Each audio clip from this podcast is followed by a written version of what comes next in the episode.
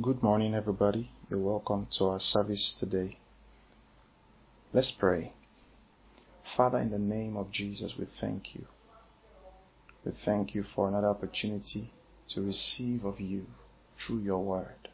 We thank you for another time of fellowship, so sweet, so wonderful. We thank you because you are always ready to load us with benefits. Thank you, Father. Thank you, Father. Lord, we ask that today as we receive your word, let your word come forth with help. Let your word come forth with light. Let your word come forth with miracles. Let your word come forth with supernatural interventions. We ask in the name of Jesus that every heart is open, every mind is open, every life is open to the glory that your word is bringing today. In the name of Jesus. I pray for every hearer of this word that they would receive everything that you have ordained for them at this season. That your mighty hand will be outstretched through your word. Through your word, the mighty hand of your spirit and your power will be outstretched, and that signs and wonders will be done through the name of your holy child Jesus. Father, we thank you for this. We thank you for this. Thank you, Lord. Thank you, Father. Oh, we pray that Jesus is glorified today. Jesus is glorified in the lives of everyone hearing. In the lives of everyone hearing, Jesus is glorified. Thank you, Jesus. In Jesus' name we pray. Amen. Hallelujah. Glory to God. I'll be sharing with us today on what the Spirit of God has laid upon my heart, and I believe that this word is for somebody. If you are listening to me today, I would like you to know that God is sending this word to you personally and that it is for your progress, it is for your blessing. You know, Spirit of God laid upon my heart to share with His children how to receive His help. God is interested in His children knowing how to receive His help, how to receive His help. A lot of times, people want and need the help of God. They are even praying for the help of God but they don't know that there is a how to receive God's help. There is a how to to it. There is a how to about it. And so today I'll be sharing with us on how to receive God's help. How to receive God's help. I'll start by saying that as long as we are in this world, we'll always need God's help at one point or the other. And that's the truth. As long as we are on earth, there'll always be somewhere where we need the help of God. There will always be an area where the help of God will be needed to move forward as long as we are on earth. In Genesis chapter 1 verse 26, God said, let us make man in our own image and after our likeness. So man was made in the image of God. He was created in the image of God. So that means man was actually designed to be sustained by God. You know, it was in the image of God. It was in the template of God that man was created. So the design of man is that he will always need to depend on God. So it is not an unfortunate thing to need divine help at any point in our lives. It's only a natural thing. It's a human thing. It is human to need God's help. So we don't need to feel, you know, embarrassed. We don't need to feel ashamed at any points or in any area where we need the help of God, it is human to need the help of God because it was it's part of our human design to be sustained and to be dependent on God. Glory to God. Now, Jeremiah chapter 10 verse 23 says, O Lord, I know that the way of man is not in himself. It is not in man that walketh to direct his steps. He says it is not a man that walketh to direct his steps. So no man, naturally speaking, knows all the exact steps he should take in life. So we all have to depend on God for our steps. He is the one that directs our steps. So depending on him is is natural to how we are designed. Proverbs chapter 16 verse 9 says that a man's heart deviseth his ways, but the Lord directed his steps. So it is not in man to direct his steps, it is in God to direct man's steps. All the steps that you need to take to enter your purpose, to manifest your destiny, to make progress in areas of your life, to become relevant in your field of life, to do anything you're supposed to do, the direction for those steps are going to come from God. So you will always need divine direction. You always need divine intervention. You always need God at one point or the other. Hallelujah.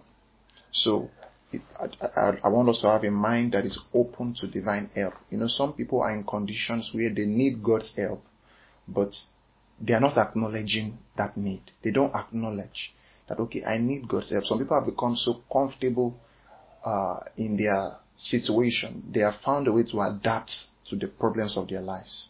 But God doesn't want us to adapt to problems. He wants us to yield to His help because He's interested in solving our problems. He's interested in helping us forward in life, helping us forward in life. I also like to say in beginning that every human condition has a divine solution. There is no problem that exists without a solution existing somewhere else. There is no problem that exists without the existence of its solution. So the solution to every human problem exists and it exists in God. God's help covers every area of our need because there is no need without a supply. There is no need without a provision. Every problem we face, every situation we face has a solution in God. One of the first things that will really help you to position yourself for solutions, to position yourself for divine help, is to realize that it doesn't matter how long you've been in a condition, it doesn't matter how many times you've tried to look for solution, it doesn't matter how many attempts you've made at getting an intervention, it doesn't matter how many times you've prayed about it, the solution exists. The solution. There is a solution. You must believe in a solution. You must believe that there is a solution somewhere. It may be that you've not just found that solution, but it exists. If it is a problem, then there is a solution. If it's a negative condition, then there is a solution. If it is bothering you and disturbing you, then there is a solution. Every condition of man has a solution in God. It's very important you realize that. That there is nothing that exists without a solution. Glory to God. God's help covers every area of our needs. Be it divine provision, be it divine protection, Maybe sometimes what you just need is just direction. You just want to know what to do to move forward or to solve a problem or to move your business forward or to move your ministry forward or to move your, forward in your job, your profession. You need to know what to do to move forward from your financial condition. Sometimes what you need is even a clarification. You need to know why something is happening so that you can, you know, probably control it. You just need a clarification. Sometimes you need a clarification. There are many options before you. You want to know which step to take, which, which option to choose. You know, maybe you're a young person and you want to make a choice for a marital partner. You have one or two options. You know you need to know what to do. You know maybe you have you know one or two financial opportunities but you don't know which one to take. Maybe you are there and you have a condition in your body and you have you know you've tried many things but there's no solution. I want you to know that there is a reality of healing. Everything you can name as a human condition as a corresponding divine solution it is very very very important to always remind yourself that there is a solution. There is a solution. There is a possibility of coming out of this situation. You need to keep that image of the possible freedom. You have to keep that image before you that, you know, you see yourself being free. You see yourself being ahead. You see yourself being out of that condition that you may find yourself. That condition in which you need divine help. You see yourself, see the situation on the other side of the equation. If it is confusion, then see yourself having direction and knowing what to do. It's very important. It's very important. Sometimes we need deliverance. There's something that is oppressing us. There's some maybe demonic affliction, satanic oppression, and we need deliverance. Sometimes we need restoration. Something is lost, and then we just need something to come back. You know, these are different kinds of human needs that we may have, or any other divine intervention that we may need. God has a solution and the solution exists in God. and the solution exists on earth. So God will direct you to the solution. God will direct you to the solution. You know, there's something the Spirit of God revealed to me. He said, ask and you shall receive. Then he said, seek and you will find. Then he said, knock and the door shall be opened unto you. So there are some problems where we need to ask because the solution lies, you know, in, in, so to say, entirely with God. So we need to ask Him, Father, Lord, I need this. Lord, I need this. But some other times, the help that we need is not necessarily something that God will do. The solution already exists on earth. For example, if it's a financial situation, there are no currencies in heaven. There's, there are no dollar notes or naira notes in heaven. So that's why he said, Seek and you shall find. In other words, the money exists somewhere, but you need to seek out the knowledge, the wisdom, or the, the platform that will connect you to the flow of that money. So it's not everything that you ask to get a solution to. Sometimes you need to seek. You seek out knowledge. You seek out something. You seek out a skill. You seek out something to, to get that help. And then sometimes you knock, meaning that the, the solution is actually nearby. It's actually around you. It's actually in front of you, but there is a door. There is something between you and the solution, and you have to knock for the door to be opened unto you. Hallelujah. So I want you, to, I want to settle in your mind that the Lord, you know, has ensured that there's nothing that we face on earth that we don't have a solution to. We just need to connect with the solution, either through God or through somewhere or something that God will direct us to. Glory to God. Hallelujah. Amen. Next thing I'd like to say, to us is that God is a God that is delighted in helping His children every step of the way. That's the character of God. That's the nature of God. God is always interested in using His divine abilities to give you an advantage in life. God is willing to help you solve that problem and make progress in your life. Please, I want you to see God. I don't know how you see God personally. I don't know your personal concept of God, but you have to know this truth today that God is interested in helping you, even more than you are interested in being helped. God is more interested in making you progress in life, even more than you are interested in progress in life. You cannot outdo God's love for you. You, can, you can't love yourself as much as God loves you because His love is, is, is divine. His love is supernatural. His love is big. He said, I have loved you with an everlasting love. Glory to God.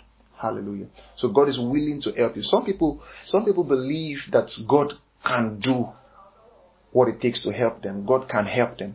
But somehow they're not sure God will help them. And you see, that uncertainty will always cheat them from divine help.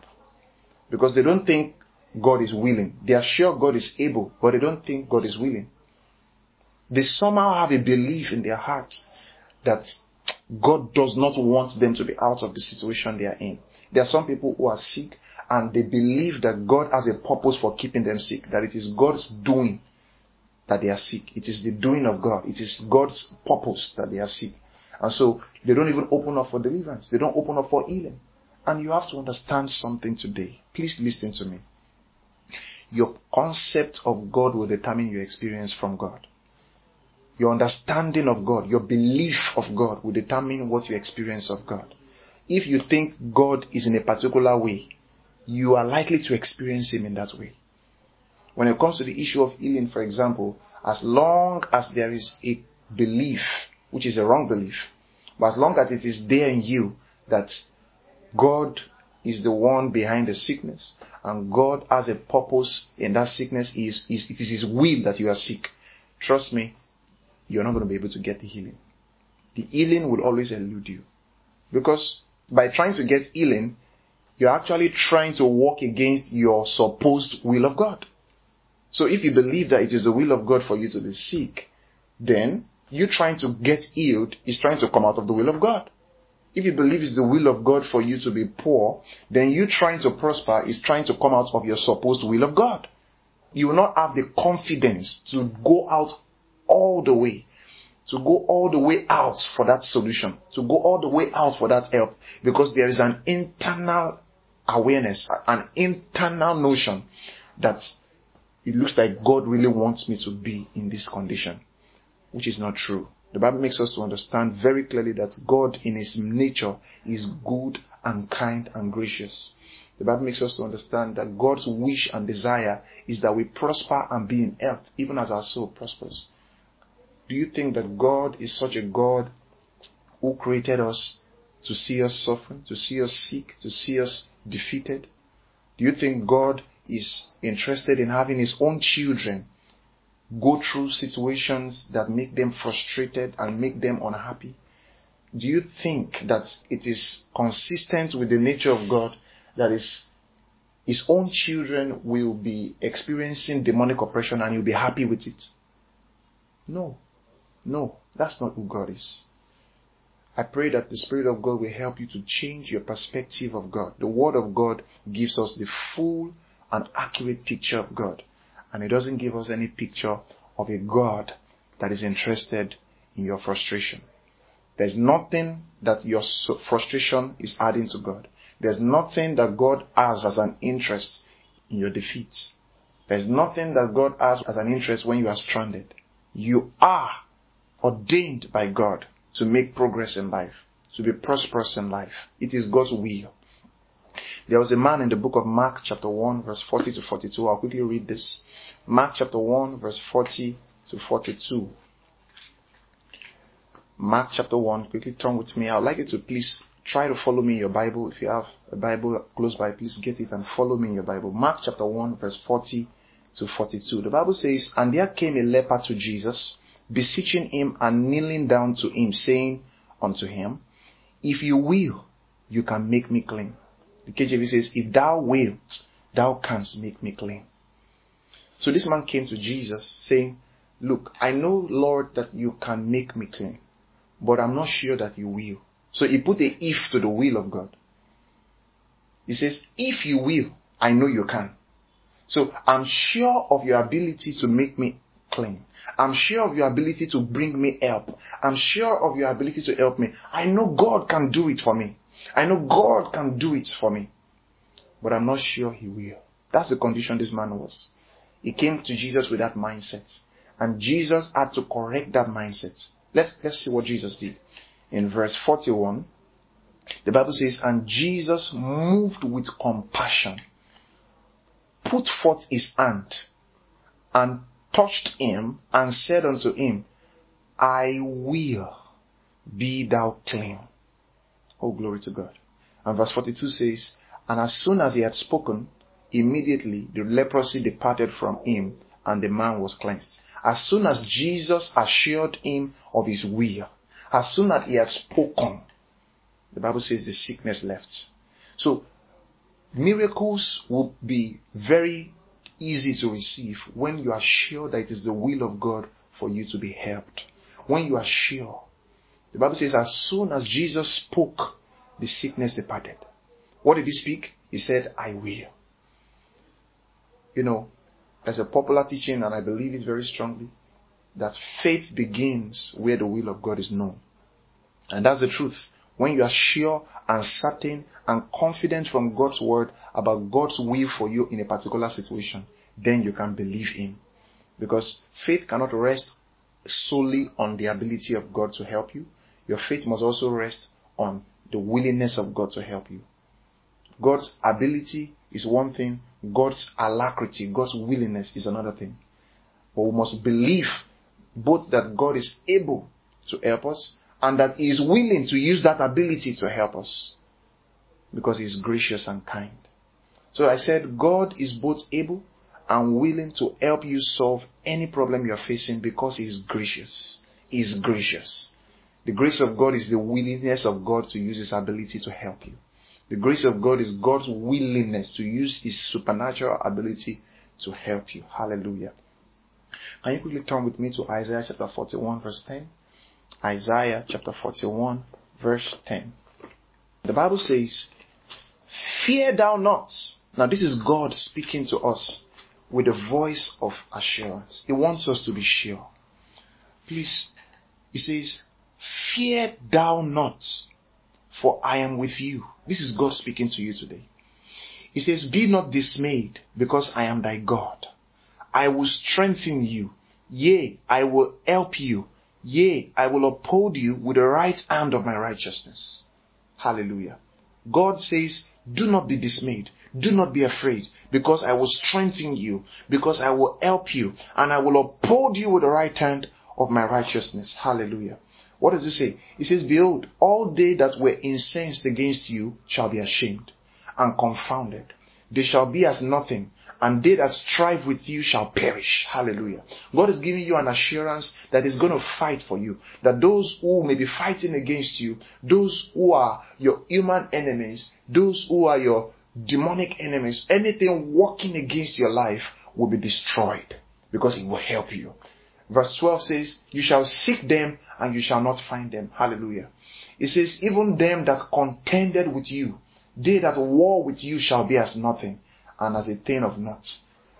For I, the Lord, will hold your right hand, saying unto you, Fear not, I will help you. Oh, that's so comforting. That's so comforting. God is telling you today that His help is guaranteed in your life. Glory to God. Now, Psalm 46 verse 1 says, God is our refuge and strength, and He is a very present help in trouble. So every time you are in trouble, you must realize that you are not alone in that trouble. God is very present in trouble with you. So I've said many times that when trouble is present, God is very present. He says God is a very present help in trouble. And He's not just present, you know, to decorate the situation. His presence is to help. That's why He says He's a very present help.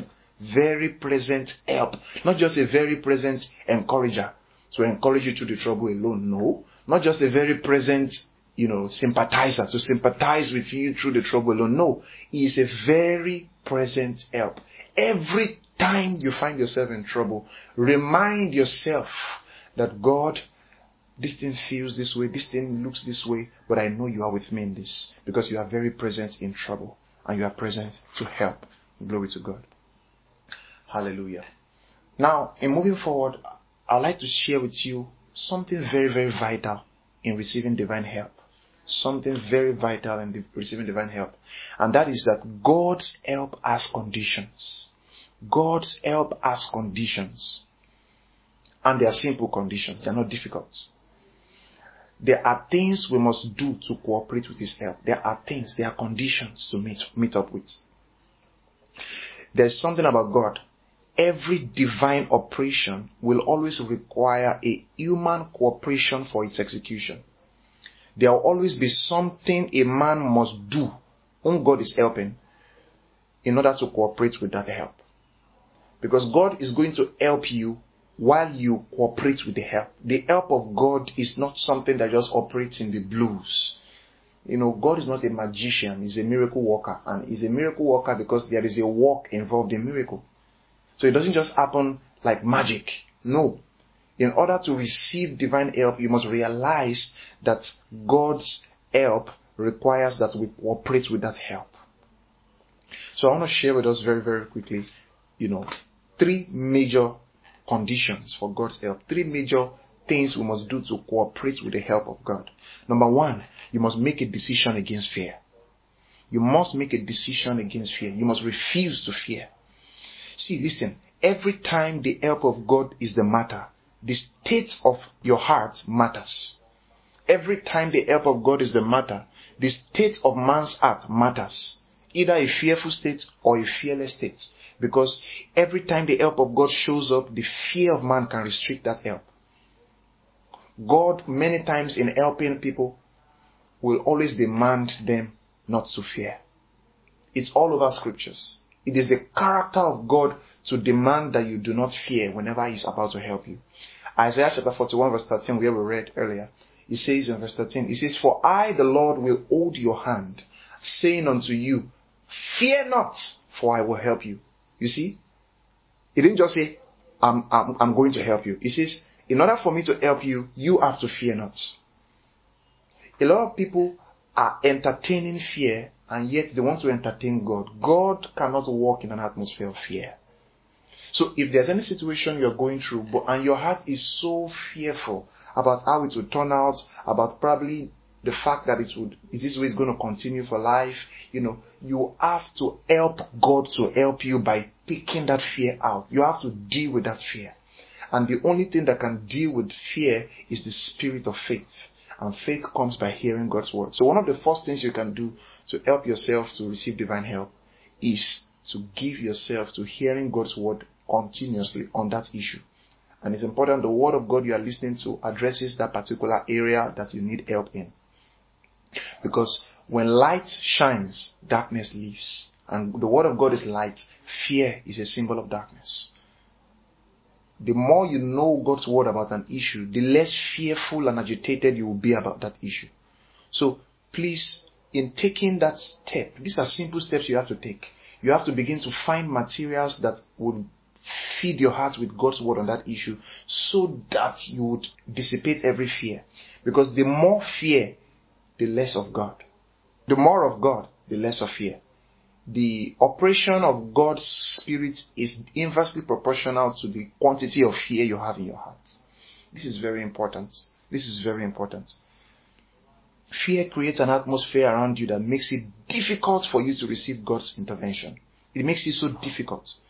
That same scripture we have read earlier, Psalm 46 verse 1 to 2, it says, God is a refuge and strength, a very present help in trouble. Verse 2, it says, therefore will we not fear. Our response to the fact that God is a very present help in our trouble is that we will refuse to fear in that trouble. Because when trouble comes, when situations become tough, when complexities of life show up, we have a tendency to become afraid. Afraid because we think we're going to be defeated. We think we're going to fail. We think we're going to lose. That fear is an antidote to the workings of God. I've told many people over the years, I say fear is very trickish. Fear is actually faith in the reverse. In such a way that just like good faith connects you to the help of God, fear also connects you to the help of the devil. So fear binds you to what you fear. Bible uses the word bondage through fear about many places in scriptures that people are subject to bondage through fear.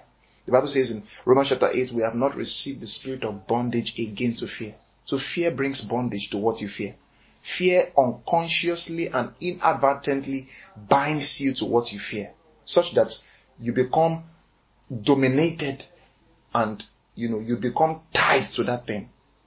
The, you know, Job said, that which I have feared the most has eventually come upon me. That's what Job said. So all the things that Job experienced, even though we know that there was a discussion in heaven, blah, blah, blah, but one particular factor that made all of that permitted in his life was that he actually had a fear of destruction, fear of desolation in his heart. Glory to God. So we have to understand that we have to get rid of fear. Get rid of fear. That's number one. Number two, the Bible says in the book of Ephesians chapter 1 verse 11. Ephesians chapter 1 verse 11.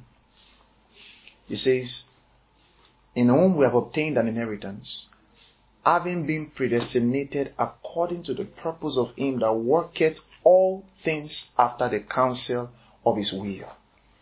The Bible says God works all things after the counsel of his will. So if God is ever going to work he walks in line with His will. He walks in line with His will. Please never forget this. He says, We are predestinated according to the purpose of Him who worketh all things after the counsel of His will. God works all things, not some things, but all things after the counsel of His will. So, because God cannot walk outside His will, it is important to be willing to accept His will on the issue that we need His help. It's important that we become willing to accept His will on the issue at hand. So number two is be willing to accept the will of God on the issue at hand. Because God's help only flows in the direction of God's will and purpose. Be willing to accept the will of God on the issue at hand because God's help only flows in the direction of God's will and purpose. Sometimes when we have a particular need and we have a particular desire in an area of our lives, there is a way we want it to go.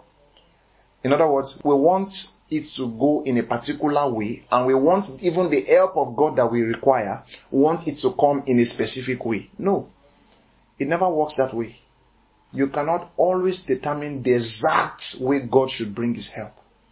Because God is a king and He determines how He works.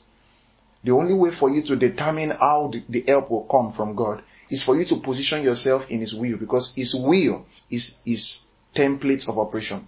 It doesn't work outside His will. The Bible says He works all things after the counsel of His will. So if I can get God's will on an issue, I have the guarantee that He will work with me on that issue. He will work to bring the solution because He works all things after the counsel of His will. Remember Romans 8:28 says that all things work together for them who are called according to His purpose. So it is the man that is in God's purpose, a man that has opened his mind, opened his heart to, to allow God's purpose to be done. That's the man that will experience the work of God, experience the help of God. Remember the story of Anna? Anna was, you know, without a child and she was praying and she was praying and she was praying. And then she came to a point in her prayer after praying for, for a long time. She needed a child. But somehow I believe the Spirit of God helped her to align herself with the will of God. So at the point she said, Okay, God, if you are going to give me a child, I will do your will by giving that child back to you. That means it was the will of God that God needed someone. God needed a prophet. Um, the Spirit of God helped Anna to give God a promise that if God will give her a child, she will give that child back to God as the prophet that he needs for the children of Israel. So we saw that Anna got God's help by yielding to God's will. The easiest way to enjoy God's help is to link your need with God's need. To link your need with God's will. What is it you are believing God for? What is it you've been praying about for a long time? It could be that you have not been praying in a way that you are leaving the space for God to work His will. Maybe you are so bent on having it go in a particular way. You know, I see many people praying, praying. Sometimes some parents are praying for their children for a particular thing, uh, but there's a way they want it to go. They want it to go in a particular way. But you are not the God of your children. So you cannot determine every detail about your children's life. So the best you can do is to pray with allowance for the will of God. Pray with allowance for the will of God. Remember the three Hebrew children also. The three Hebrew children. The Bible says when the king made the decree to bow down to the idol and blah blah. We know the whole story because of time. And they said, okay, we are not going to bow down. And then they were reported to the king. And then the king threatened to put them into the fire. They replied the king and said, okay, O king, look, we are not careful to answer you in this matter because our God is able to deliver us from your fire. But even if our God will not deliver us, we will not bow down. Now, you could just put yourself in their shoes. They knew that their God could do it. So they were expecting God to save them from the fire. But they had put that clause there. They had made that allowance for the will of God that even if God will not deliver us, we are not still going to bow down. So they committed themselves to the will of God because it was the will of God for them not to bow down to any creature. To bow down to any statue. So as long as they were determined to stick with the will of God, the help of God still came. It did not come the way they were expecting, because they were expecting natural deliverance, that God would deliver them from the fires of the king. But what happened? God eventually delivered them in his own way, not in their own way. It is the will of God that determines the way of God. It is the will of God that determines the way of God. There is a connection between the will of God and the way of God. What I mean by that is, you want God's help on an issue. Once you position yourself with the will of God on that issue, then you allow God to do his work or play his part in his own way. In his own way. So you have to be sensitive and yielded to his will and his way. They wanted God to deliver them from the fire. It was God's will to deliver them from the fire, but it was not God's will to deliver them by saving them from entering the fire. God wanted to prove a superior level of miracle by getting them into the fire and proving that even in the fire, He's still God. There are sometimes we want God to help us by keeping us from some things that are about to happen. Hey, God, don't let it happen. God, don't let it happen. And we keep praying. And it still happens. I want you to know that anytime something like that still happens, it is because God wants to prove to you that even if it happens, I'm still going to be your king and your Lord and your help. I will prove to you that even when I do not save you from the fire, I will keep you from the heat, from the effects of the fire. That even in the fire, you're going to have coolness. You're going to have different atmosphere in the fire. We know the story that the three Hebrew children eventually had a supernatural manifestation of divine presence. That the fire that was supposed to burn them became a very, very comfortable, cozy environment for them to just relax. Glory to God. Hallelujah. So, number one, like I said, the number one condition, the will of God requires that we refuse to fear. Number two, it requires that we are willing to accept His way of bringing our help. Willing to accept His will on the matter. Number three, we have to throw away the key that opened the wrong door. When we find ourselves in problems, many times it's because we have opened the wrong door. And the key that opened that wrong door, we have to throw it away. Sin is that key that opens the door to afflictions. Sin is that key that opens the door to oppression. When we break God's law, we open up ourselves to demonic oppression. When we break the word of God, when we break God's law, we open up ourselves to all kinds of situations.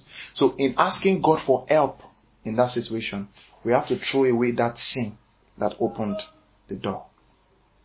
It's not every situation and problem that is caused by a sin. But I'm saying that many times it is caused by a sin. Many times sin. Now you check the book of Psalm 119 verse 67. Psalm 119 verse 67. Quickly turn there with me. Now the Bible says, glory to God. Yeah, the Bible says, before I was afflicted, I went astray. But now I have kept your word. Before I was afflicted, I went astray. So before the affliction came, I went astray. I stepped out of your word. I strayed from your word. But now I have kept thy word. And this is the experience of many people. They go astray and then affliction comes and they now learn their lessons and then they keep the word of God. You don't have to learn from your own experience. You don't have to learn from your own experience. If you live your life within the confines of God's word, you need less of desperate divine interventions. Those kind of interventions that you just like, God should just move. No, you need less of it. We always need God's help, like I've said. But those ones that look as if you know, the devil is about to totally wipe off our lives and all that, we'll find ourselves in less of those kind of situations. Because the will of God is good and acceptable and perfect. Psalm 107 verse 7 to 19, the Bible says, Psalm 107 verse 17 to 19, sorry.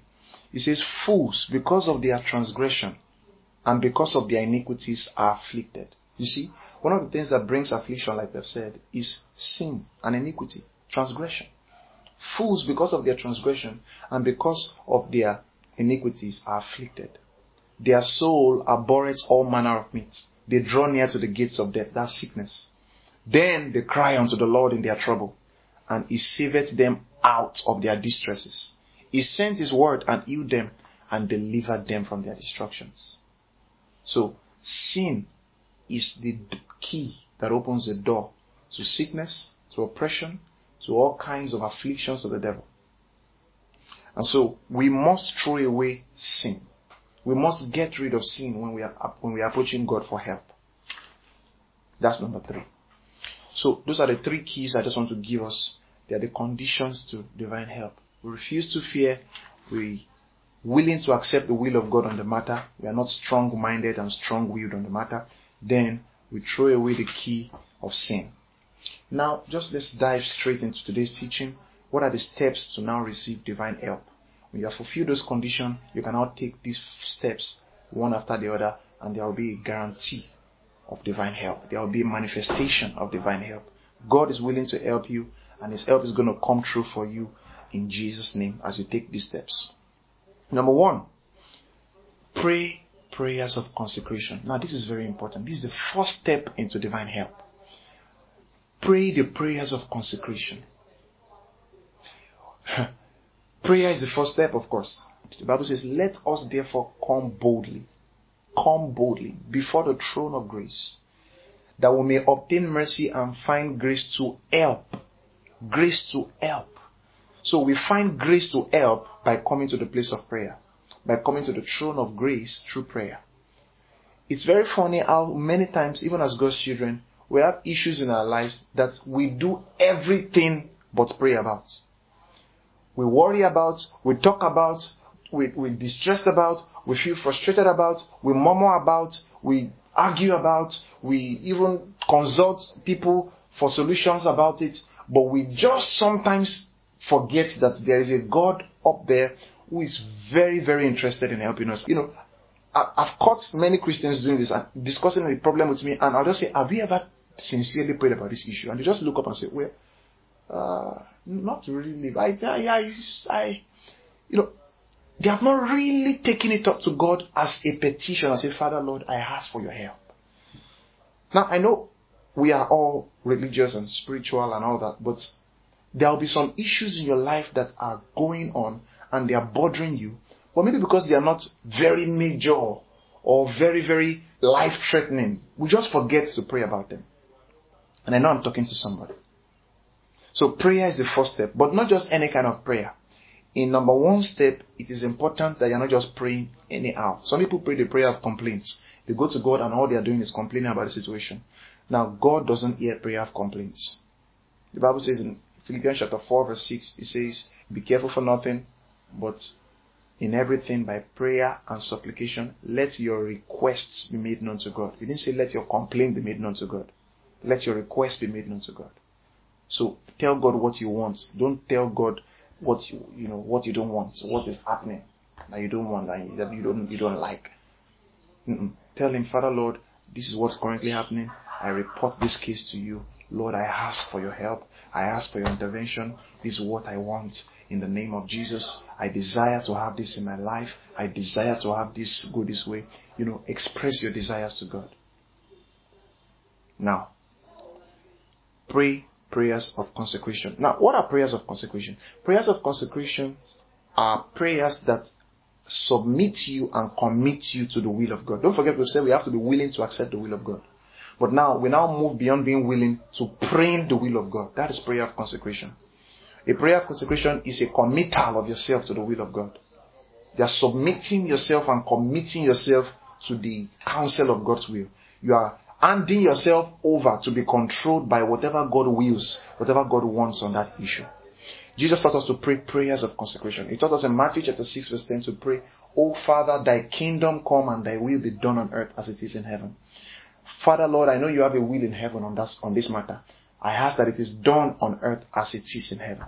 So, the will of God on that matter is what you should pray about. And Colossians chapter 1 verse 9 to 10 is very powerful. I like us to turn there. Is the best way to pray about matters, especially when you don't yet know what the will of God is. You can pray Colossians chapter 1 verse 9 to 10. It says, For this cause we also, since the day we heard it, we do not cease to pray for you and to desire that you may be filled with the knowledge of His will in all wisdom and spiritual understanding. This is very powerful. That you may be filled with the knowledge of His will in all wisdom and spiritual understanding. That is how to pray. Paul is giving us a template for prayer. A prayer that was inspired into him by the Holy Spirit. He says in verse 8, Who also declared to us your love in the Spirit. He says, For this cause we pray that what? That you might be filled with the knowledge of His will. So, to pray prayers of consecration means you say, Father, in the name of Jesus, I ask that over this matter I am filled with the knowledge of His will. I know from your word that you walk all things after the counsel of your will. So I ask that, Lord, you grant me to be filled with the knowledge of your will. Grant me to be filled with the knowledge of your will. Over my academics, grant me to be filled with the knowledge of your will. In all wisdom and spiritual understanding. Over my finances, grant me to be filled with the knowledge of your will. Over this current financial project, grant me to be filled with the knowledge of your will.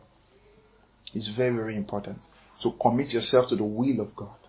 When you pray prayers of consecration, you have engaged divine workings because God works all things after the counsel of His will. Please never forget that that if you are going to get God's help on an issue, I kind of emphasize this, that you first have to come into synchrony with His will. This is what people call alignment. Alignment means you have assumed a mode of a state of art, and a state of life that is in line with what God wants for you. When you fulfill divine alignment, then you grant divine allowance. You allow God to work. Because if you don't take the posture of God's will, look, imagine a situation where there's a conflict between a husband and wife. they are having arguments, and then there's this continuous and persistent issues of arguments and conflicts, and it seems that they can't just find common ground on, on many issues. Now, if there's always argument like that, someone has to submit to the will of God, or else there will not be solution. You have to submit to the will of God. And what is the will of God for marriage? The Bible says, Husbands, love your wives. Can the man take up the position of love? Love is defined in God's word. Don't just say, I love her, but she's the one that is not submitting. No, no, no, no. There are terms of love. First Corinthians 13 tells us the attributes of love. You have to take those attributes. Love suffereth long. Are you long suffering? Do you forbear with her? You know, the Bible says love boasteth not itself. The Bible says love does not insist on its own way. Part of the reasons why the argument may be happening is that you're always trying to insist on your own way. So you can't just claim I love her. You are, you are claiming to love her in what you call love, not what God calls love. We have to be very deliberate when we're dealing with God and, and, and, and His help. To find out from His Word what He wants us to do. Because if we do what God wants us to do, we will experience His help easily. Easily. But a lot of people want God's help in their own way. They want to keep living with their own lack of alignment with God, living with their own ideas, living with their own thinking, living with their own ways of doing things, and God to help them like that. If God does not help that way. In order for God to bring help, He first demands that you fulfill these conditions. Cast away fear. God will not help you in a fearful situation. If God helps a man in a fearful situation, it's not help, it is extracurricular mercy. But you help God to make that help come easier. when you do what? When you cast away fear. When you refuse to fear. These things are very, very important. Glory to God. Hallelujah. Now, in the book of Luke, chapter 22, verse 41 to 42, in the book of Luke, chapter 22, verse 41 to 42, we see an example of Jesus praying the prayer of consecration here. And as he prayed that prayer, help came from heaven. The Bible says, from verse 41, and Jesus was withdrawn from them about a stone's cast, and he knelt down and prayed, saying, Father, if you are willing, remove this cup from me. I don't want to go, I don't want to go through this situation. Nevertheless, not my will, but your own will be done. Immediately Jesus prayed this prayer of consecration where he committed himself to the will of God and said, Father Lord, not my will, but your will be done. What happened? The next verse. And there appeared an angel unto him from heaven, strengthening him. You see, help came from heaven when he yielded to the will of God.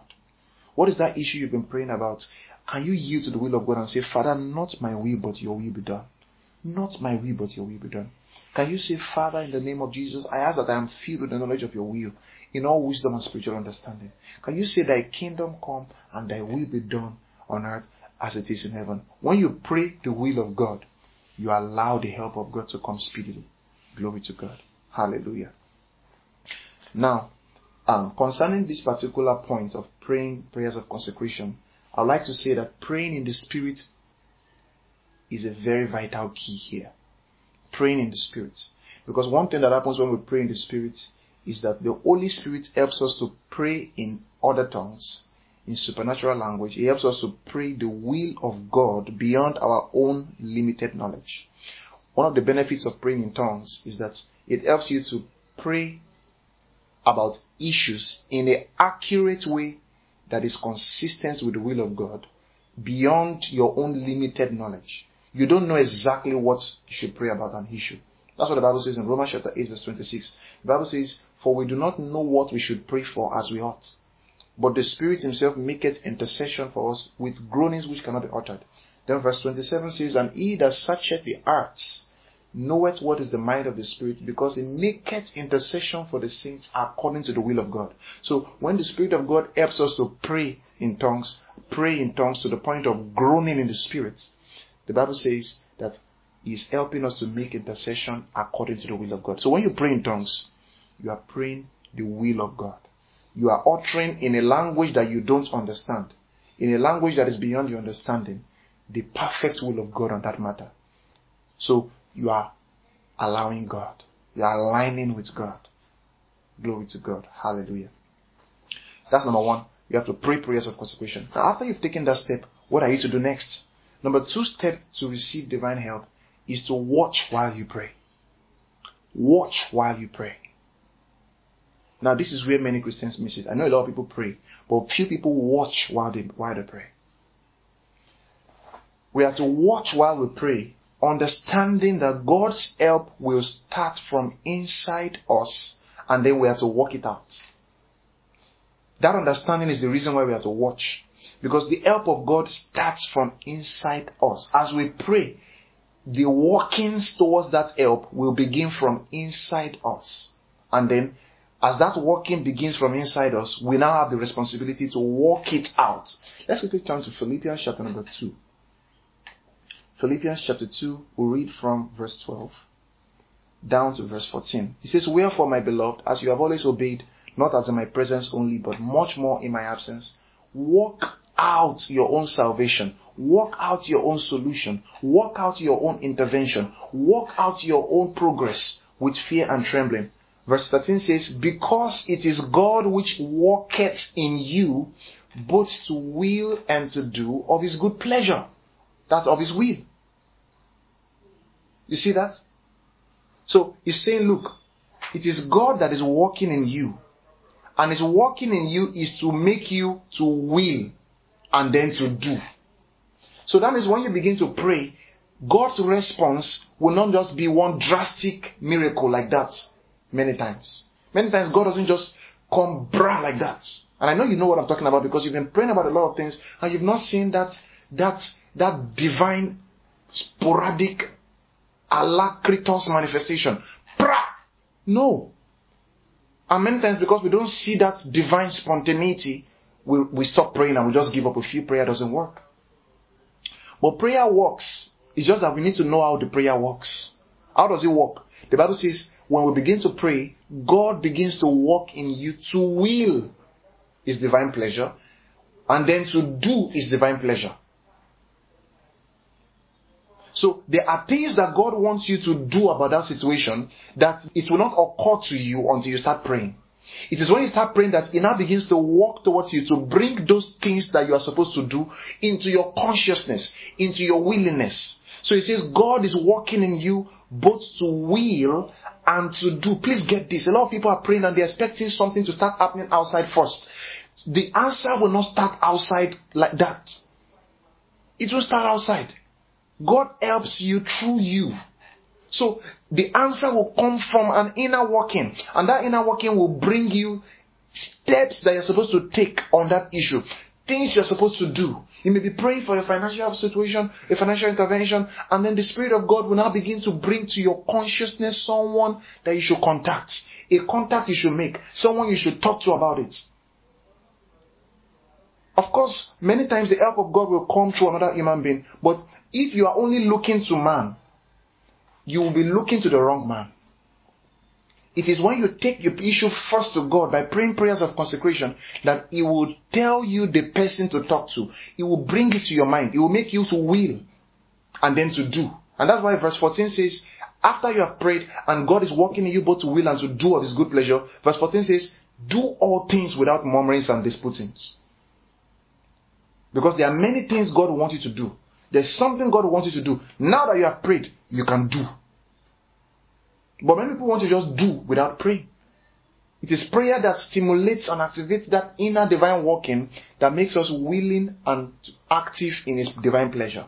Then we can now do, we can now act on the outside. So, number one step, like I've said, pray prayers of consecration. Number two, watch while you pray. What are you watching out for? You're watching out for that inner light, that inner insight, that inner idea, that inner direction, that inner quickened supernatural understanding of what to do. And when that thing comes, make sure you write it down. Please watch while you pray. Many people pray, but they don't watch while they pray. And the Bible teaches us to watch in prayer. Um, Ephesians chapter number 6, verse 18. Ephesians chapter 6, verse 18, it says, praying always with all prayer and supplication in the Spirit, and then watching thereunto with all perseverance and supplication. So while you are praying with all supplication, you're also watching with supplication.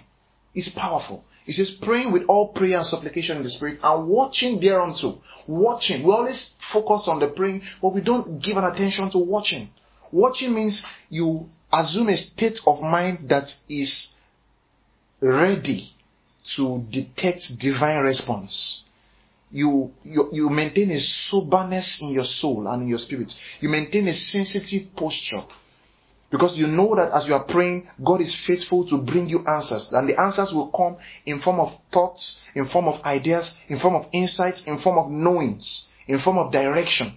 So you assume this posture. This is the very critical point where many Christians miss it. They think that when they are prayed, they just sit down and expect God to do something. No, when you are prayed, even after you've prayed, I mean, after the time of prayer, you must still maintain a sensitive posture of heart outside prayer. While you are doing every other thing you are doing during the day, your heart is sensitive. Because sometimes the thoughts will come to your mind as a response from God, even when you are doing something very domestic. To come to you when you are in the toilet it will come to you when you are driving. It will come to you when you are discussing. In fact, sometimes you are praying. You pray about an issue and then you get into a discussion later with a friend or with someone and you are discussing and the Holy Ghost in response to your prayer diverts that discussion and conversation into his mind and, his, and the solution. In other words, you allow the conversation to go in a direction that will bring out the solution. And you may not know, you may just think, oh, me and this person have discussed. But what you just finished discussing is the step to take. Sometimes you pray and then a correction comes from an authority in your life. That correction is the answer to the prayer. A lot of Christians know how to pray, but they don't know how to receive answers to prayer because they don't know that God brings His answers in different dynamic ways. So they don't look out. Sometimes you finish praying. Sometimes I pray about an issue, pray about an issue, and then the Spirit of God starts I like drawing my heart to a particular book. I should go and read it. And I may have seen the title before, or I've glossed through it before, or I've heard about it before. That title just starts coming to my mind. Sometimes you're praying and the, and the Spirit of God, you know, answers the prayer by sending someone to give you a book. Sometimes you're praying and the Spirit of God answers the prayer by directing you unconsciously. You are not conscious, but you're just online doing this, surfing, and then you just see a link on a particular page. And it directs you, and that link is the answer to the prayer. Because by, as you click on that link, you make the connection that is required, and then the answer comes. Or you click on that link and you find this particular information you need to solve the problem. God works for you by working through you. So don't be, don't black out after you pray and just say, Father, do this, Lord. Lord, I want this to happen. And then just black out and you're just watching and say, ah, the thing is not changing. The situation is not changing. What is God telling you to do? You have to watch out for it. You have to watch out. The answer is going to come from inside. Please quickly turn with me to 2 Corinthians chapter 4 verse 6. 2 Corinthians chapter 4 verse 6. Rushing because of time. The Bible says, For God who commanded the light to shine out of darkness. So he's talking about a situation that is tantamount to the story of creation. In Genesis chapter 1, the Bible says there was darkness upon the face of the deep, there was chaos, there was problem. And God brought solution by commanding the light to shine out of darkness. So he's telling us here that in the same way God brought that solution, that's the same pattern he will use to bring solutions into our life. So let's read it.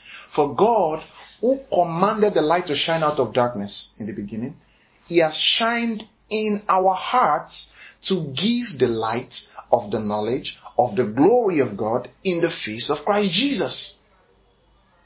So, the same way God commanded light to shine out of darkness is going to shine in our hearts. So the solution that came in the beginning when God was creating, recreating the world the way it's going to come for us is that it will come from our hearts in form of light. So how is God going to respond? How is he going to respond? He's not going to command like he commanded in the beginning anymore. Now he's going to give the light in our hearts. This is the light of the knowledge of the glory of God. There will be a light, there will be an insight, there will be a direction that will come. This is how God works.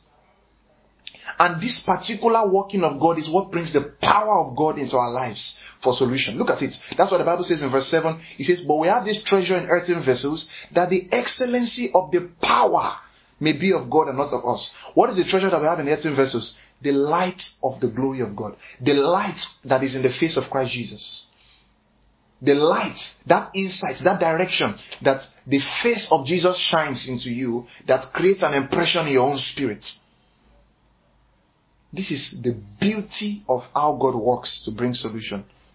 And as we master this particular pattern, we'll find out that we can bring solutions to every problem that we find ourselves in. We can receive divine help. God shines his light. Look at how God helped Adam. The Bible says in Genesis chapter 2 verse 18 to 22, the Bible says God spoke. Let's quickly turn there. Genesis chapter 2, verse 18 to 22. Genesis chapter 2, verse 18 to 22. Bible says, And the Lord God said, It is not good that the man should be alone. I will make him an help meet for him. So God wanted to help this man called Adam. So what did God do? Verse 19. And out of the ground the Lord God formed every beast of the field and every fowl of the air and brought them to Adam to see what he would call them. And whatever Adam called the living creatures, that was the name thereof. And Adam gave names to all the cattle and all the fowl of the air and all the beasts of the field. But for Adam there was not found an helpmeet for him. And the Lord God now caused Adam to fall into a deep sleep. And he slept and he took one of his ribs and closed up the flesh thereof. And out of the rib the Lord God made the woman and brought him to the man.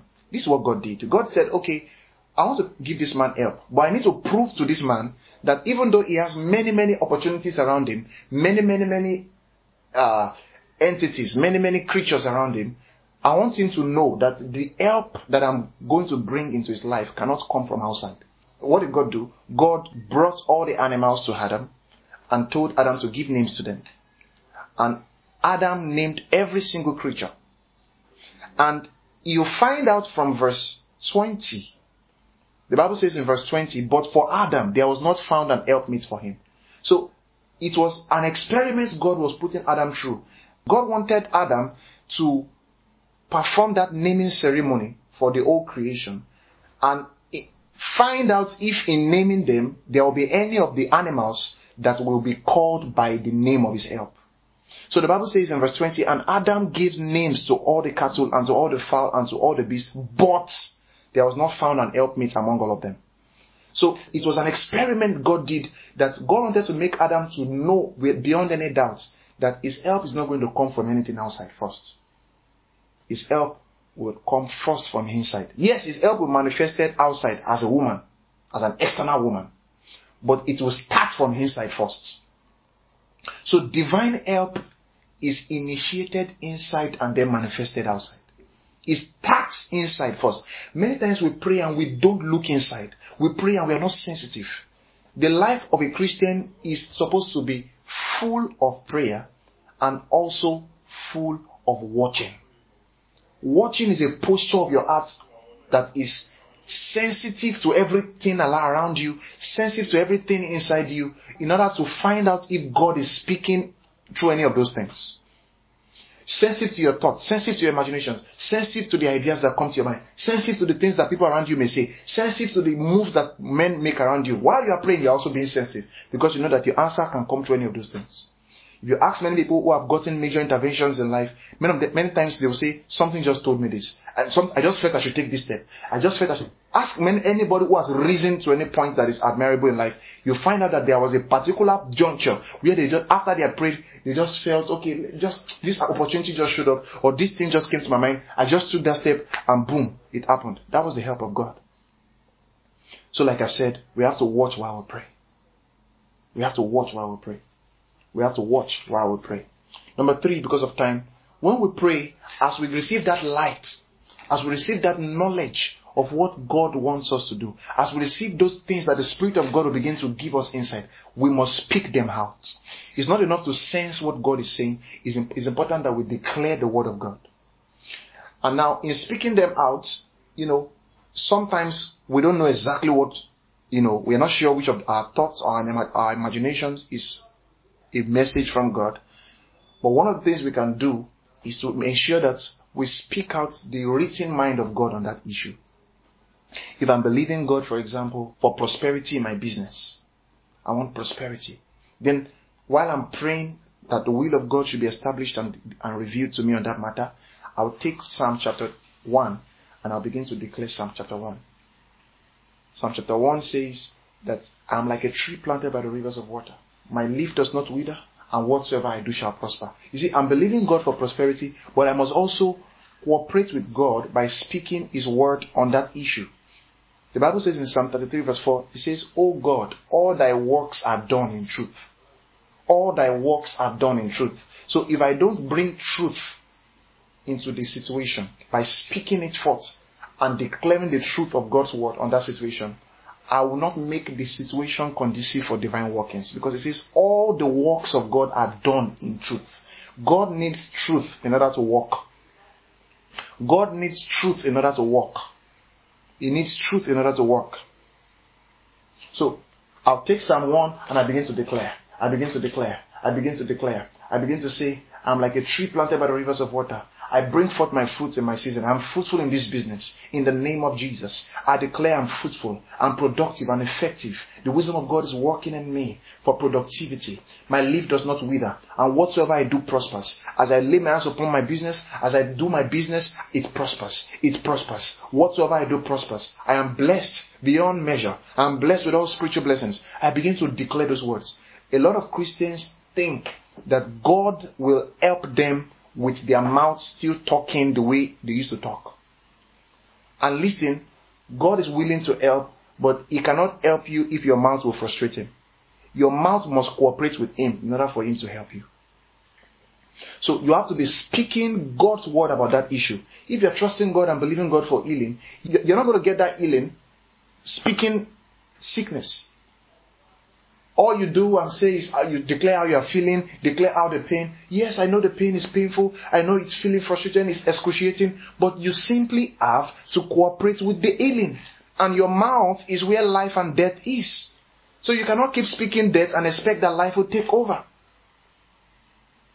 I'm not saying that you maybe you know maybe to those around you you cannot declare that oh this I'm feeling this pain here and all that. That's okay, but make sure that you're taking time to declare what God has said. By His stripes I am healed. I declare I am healed. And this is not just a once in a while confession you just make once in a while. You have to speak it as a fight. It's called a good fight of faith. You have to say it again and again. Say it prayerfully. Say it with an attitude of worship. Say it with an attitude of warfare. You have to say it. So you have to speak the word out loud. And let me say this to you. You speak the word in four different modes. You speak the word of God to God Himself in worship. You speak the word of God to yourself in meditation. You speak the word of God to the situation in affirmation. And you speak the word of God to the devil in command. So you, you speak the word of God. Thank you, Father, Lord, because you are my healer. I worship you as my healer. You are speaking the word of God to God in worship. Also, you speak the word of God to yourself. By his stripes I'm healed. You are saying it to yourself. You are making your mind to capture the life in the word. You are using your, your, your mouth and your mind to, to, to massage the word of God in order to suck out the juice of life that is in God's word. Because the word of God contains the solution to every situation. So as you are declaring that word to yourself, you are declaring it in meditation. You speak the word of God to God in worship. You speak the word of God to yourself in meditation. You say it to yourself. You say it to yourself. Somewhere in the book of 1 Corinthians chapter 14, the Bible says, let him speak to himself and to God. So you speak to God and you speak to yourself. You speak to God and you speak to yourself. Then also, you speak to the situation. Jesus said we should talk to the mountain. Mark 11 23. Whosoever shall say unto this mountain, Be thou removed and be thou cast into the sea. Let this be your culture. That you have a culture of responding to situations not emotionally but confessionally. You speak to the situation. Something happens, you speak to it. Situation may have been tough and tough. It may, be, it may have been a long standing situation. The Bible says the woman with the issue of blood, for 12 years she has been suffering this ailment. 12 whole years of suffering. That is, that's a long time, brothers. That's a long time. But the Bible says when she heard of Jesus, what did she do? She began to say to herself, I know that if I touch his garment, I shall be healed. She said it to herself. Of course, she took action, which is number four step. You have to take the action. You have to work out your salvation. Yes, but before the action, she said it. It's a major step you must not miss. Because God's work will require truth. But the Bible says all his works are done in truth. If you don't speak the truth of his word about that situation, you're not going to make the atmosphere conducive for him to work. And his help will be frustrated. Remember the book of um, in the book of Ezekiel chapter 37, the story of Ezekiel when he was carried by the Spirit of God into the valley of dry bones. The Bible says, God asked him, Can these bones live? He said, Oh God, only you know whether it can live. and then the Lord said, you talk to the bones. Prophesy to the bones. Don't just leave it in my hand that God only you knows. No, talk to the bones. Talk to it. So there are some of us who are living issues that, oh, whatever we do, will be God will do. No. There are some particular situations that will not change only because God has a plan for you to change. You will have to use your mouth to make that change happen. You have to speak the word. This is one major. I've been a Christian for some number of years, and I find that a lot of Christians have an issue with confession. We are just not used to talk, and we have to train ourselves. It is the character of God to talk. This is the singular principle God Himself taught Joshua in order to help him to be a successful leader. Six million Jews standing in front of him. Moses had set the records and the standards very high. This young man was now given the responsibility to step into Moses' shoe. He was very, very intimidated. God had to encourage him and say, Look, be strong and courageous. Be strong and courageous. Be strong, be strong. Only be that, only be that strong. You know, God was repeating it because God could see this man was intimidated. So what happened? God said, Okay, apart from being strong, this is the principle you need to use. Always let the word of God run in your mouth, day and night. In that way, you make your way prosperous and you have good success. If we don't have that culture, then looking for a life of permanent and consistent prosperity will always be a hope and remain as a hope. It will not be a manifestation. So we have to train please train yourself to maintain a mental and verbal attitude of truth to situations. That you always respond with truth. God told Ezekiel, speak to the bones. And the Bible says, Ezekiel said, as I spoke the will of God to the bones, I saw a change. Bones came to his bone. Things began to happen. Flesh came upon them and they rose up as a great army. You have to talk to the situation. Then also you have sometimes you have to talk to the devil. You address the devil himself and say, In the name of Jesus, devil, I rebuke you. The Bible says you should resist the devil and will flee. There are some people going through all kinds of oppression and they have not taken any time to really address the devil and face the devil himself in prayer and say, Devil, hear the word of the Lord. The Lord rebukes you. I, re- I resist you from this area of my life. I cancel your workings. I dis- you have to get angry in your spirit and take authority. The Bible says, submit yourself to God, resist the devil, and he will flee from you. As long as you have submitted yourself to the will of God, you have yielded yourself to the will of God, you have, you have thrown away sin, you have thrown away this, you have thrown away anything you are doing that is inconsistent with the word of God you can resist the devil. You take authority over the devil. Stop suffering for nothing. It may, sometimes it may cost you, you may need to take some moments to fast and pray. It's okay. Fast, stay away from food, and then deal with the devil and the issue. Your mouth is very important if you are going to win in life. If you don't learn to talk right, you're not going to experience the blessings that God has ordained for you. Glory to God. Now, the second to the last step is number five, number four, work out your salvation. In other words, take those external steps, external actions, take those steps, make those actions, do whatever God says to do. Whatever inspiration came to you through prayer, whatever inspiration has come to your mind, whatever inspiration has come to your mind from the from from God's word, whatever the word of God has said you should do on that situation, act on it. You know, Philippians chapter 2, verse 14, we already says, God is working in you both to will to do of his good pleasure. Then verse 14 now says, Therefore now do. So you can't just say, okay, God is working in me to will and to do. I'm willing, okay, I know what to do. If you know what to do, then do what you know. Act on it. Act on it. Take that step. It's not always going to be comfortable taking the step, but you have to take the step. Apply for that thing. Register for that thing. Enroll for that thing. Visit that person. See that pastor for prayer. Do something. Take a step now. Put that call through. If you don't take a step, you're not going to step out of that situation. You have to take a step. Very powerful story in the book of Acts where Paul was ministering at Lystra, and the Bible says there was a man sitting there who had never walked in his life, was impotent in his feet. He had he had been in that condition since he was born. And the Bible says, as he heard Paul speak, Paul looked at him and perceived that he had faith to be healed. This man had faith to be healed, but the man was still there, crippled. He was still crippled. Even with enough faith to be healed, he was still crippled. Until Paul told him, jump out of that condition. The Bible says Paul shouted with a loud voice and said, stand upright on, on thy feet. In other words, take a step, move out. You already have the faith to move out, so now move out. Because faith without works is dead. After you've known the steps to take, it's time to take that step. If you don't take a step, you'll not step out. Now the Bible says in Psalm 32 verse this very, very beautiful scripture. I was laughing the first day the Spirit of God revealed this to me. I was like, oh, I never saw this like this before. Can we turn to Psalm 32 verse 7? It shows the picture that many of us find ourselves in many times. You know, we are praying and we are praying the, we are praying in the mood of verse 7. And then God responds in the mood of verse 8 to 9. Let's read verse 7. We are praying and we are saying, Thou art my hiding place. Thou shalt preserve me from trouble. Thou shalt compass me about with songs of deliverance. You know, there's trouble. And then you are praying, Lord God Almighty, you're my helper in this trouble. You're already making these confessions. And then verse 8, verse 8, God says, I will instruct you and teach you in the way you should go. I will guide you with my eye. In other words, that situation you're praying for, the solution is going to come by me instructing you and leading you in what to do. So you you've got to do something. It's very powerful.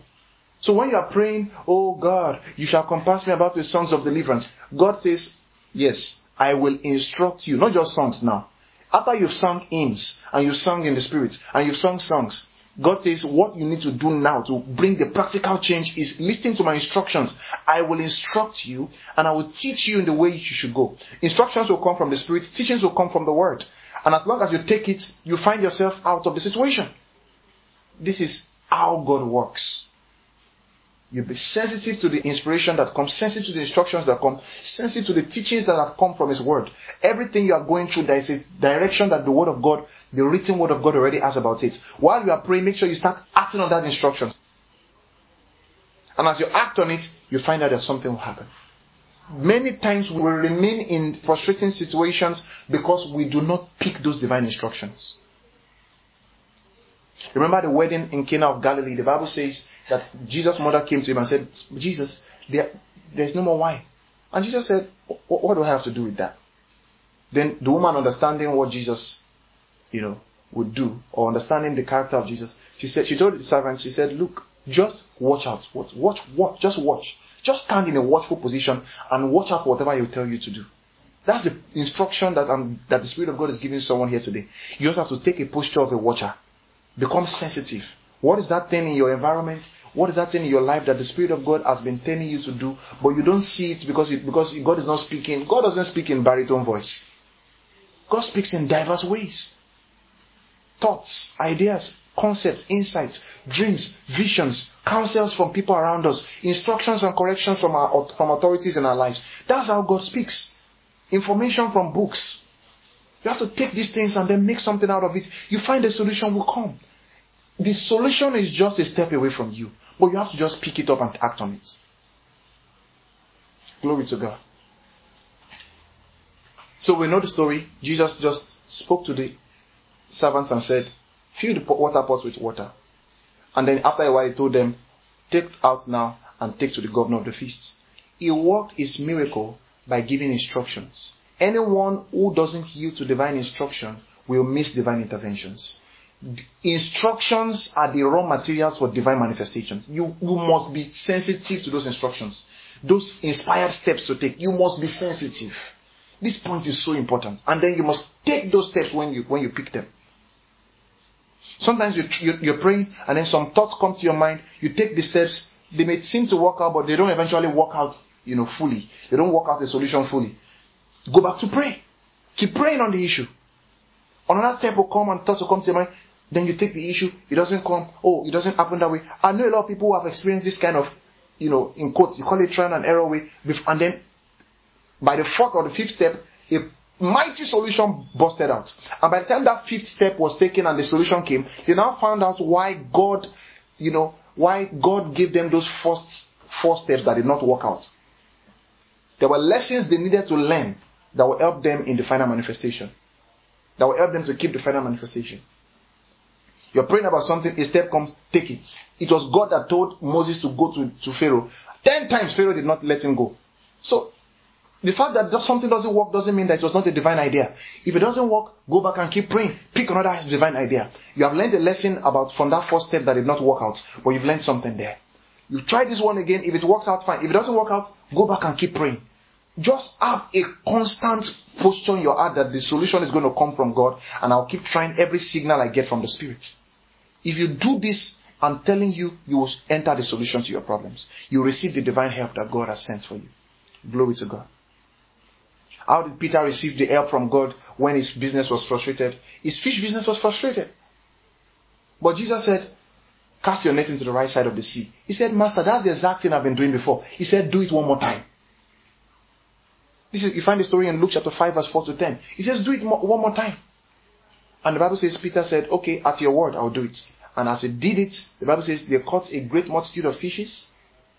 There's someone that's going to catch a great multitude of fish because the very same things you have been doing, as you take time to pray and do it again, maybe with a different, in a different manner, with a different attitude, with a different system, it will produce supernatural results. A result that you do not even have enough capacity to receive. Glory to God. Glory to God. Hallelujah. And because of time, just round up number five step to take. Seal up the miracle with thanksgiving and testimony. Thanksgiving is towards God, testimony is towards men. You have to give thanks. You receive that miracle. As the miracle comes, please don't forget to give thanks. A lot of times we receive miracles and we lose the miracles because we don't give thanks. There are two effects of lack of thanksgiving. When we don't give thanks, we can lose the miracle. And number two, when we don't give thanks, we do not repeat that miracle. Everything God does for you is only made permanent and made repeatable by thanksgiving that is genuine.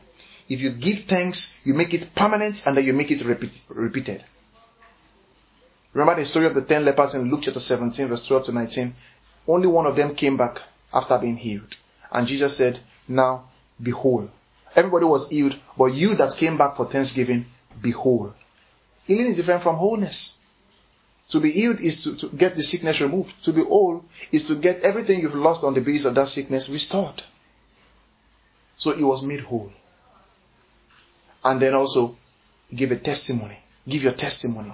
Give your testimony. Give your testimony. Don't keep the miracle to yourself. Let it become a seed for someone else to believe God for his or her own miracle.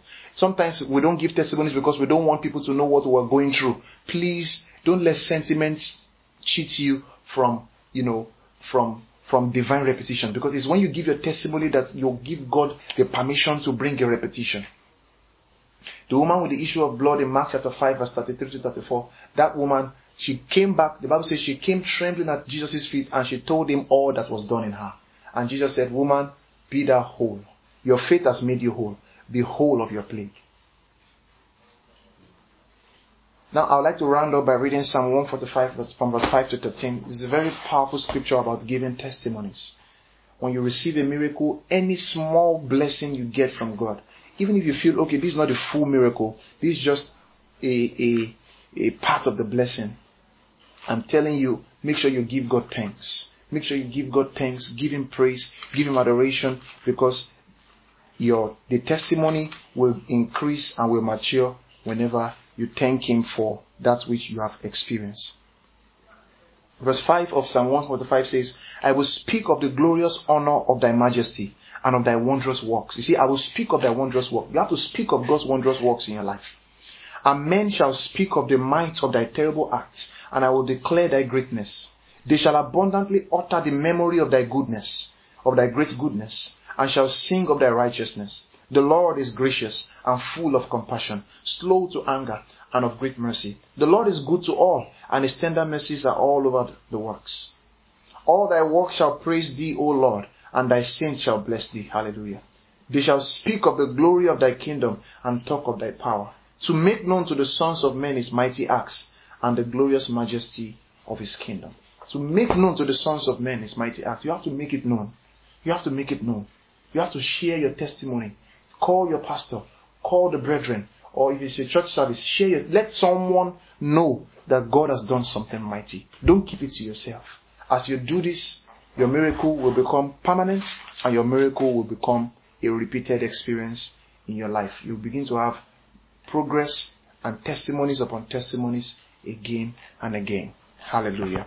Can you just begin to thank the Lord and appreciate Him for bringing His word to you? I believe very strongly that as you take these steps, the Spirit of God will bring you out of any condition or situation you find yourself. Begin to worship God and appreciate Him. Begin to thank Him and begin to submit yourself to His will Come on, begin to pray right away and begin to receive your miracle.